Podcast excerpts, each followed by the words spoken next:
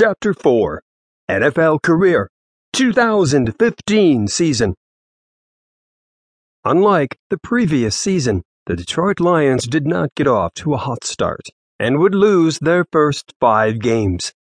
Johnson did not reach the 100 yard mark in any of those games and had some struggles hitting his usual marks.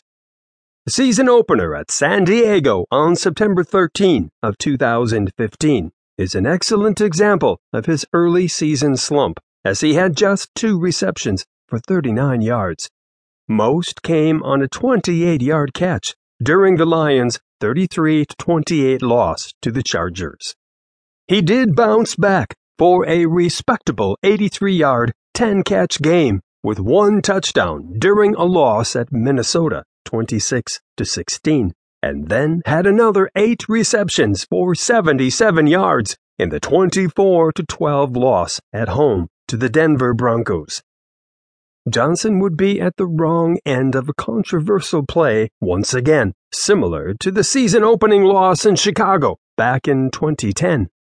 During a Monday night football matchup on October 5 of 2015, the Lions were marching down the field during the final two minutes of the game and looked like they were about to have a huge upset win over the Seattle Seahawks, who were coming off back to back appearances in the Super Bowl. Johnson caught a pass on a slant route and started to make his way into the end zone for what would have been an 11 yard touchdown for a potential 17 13 win.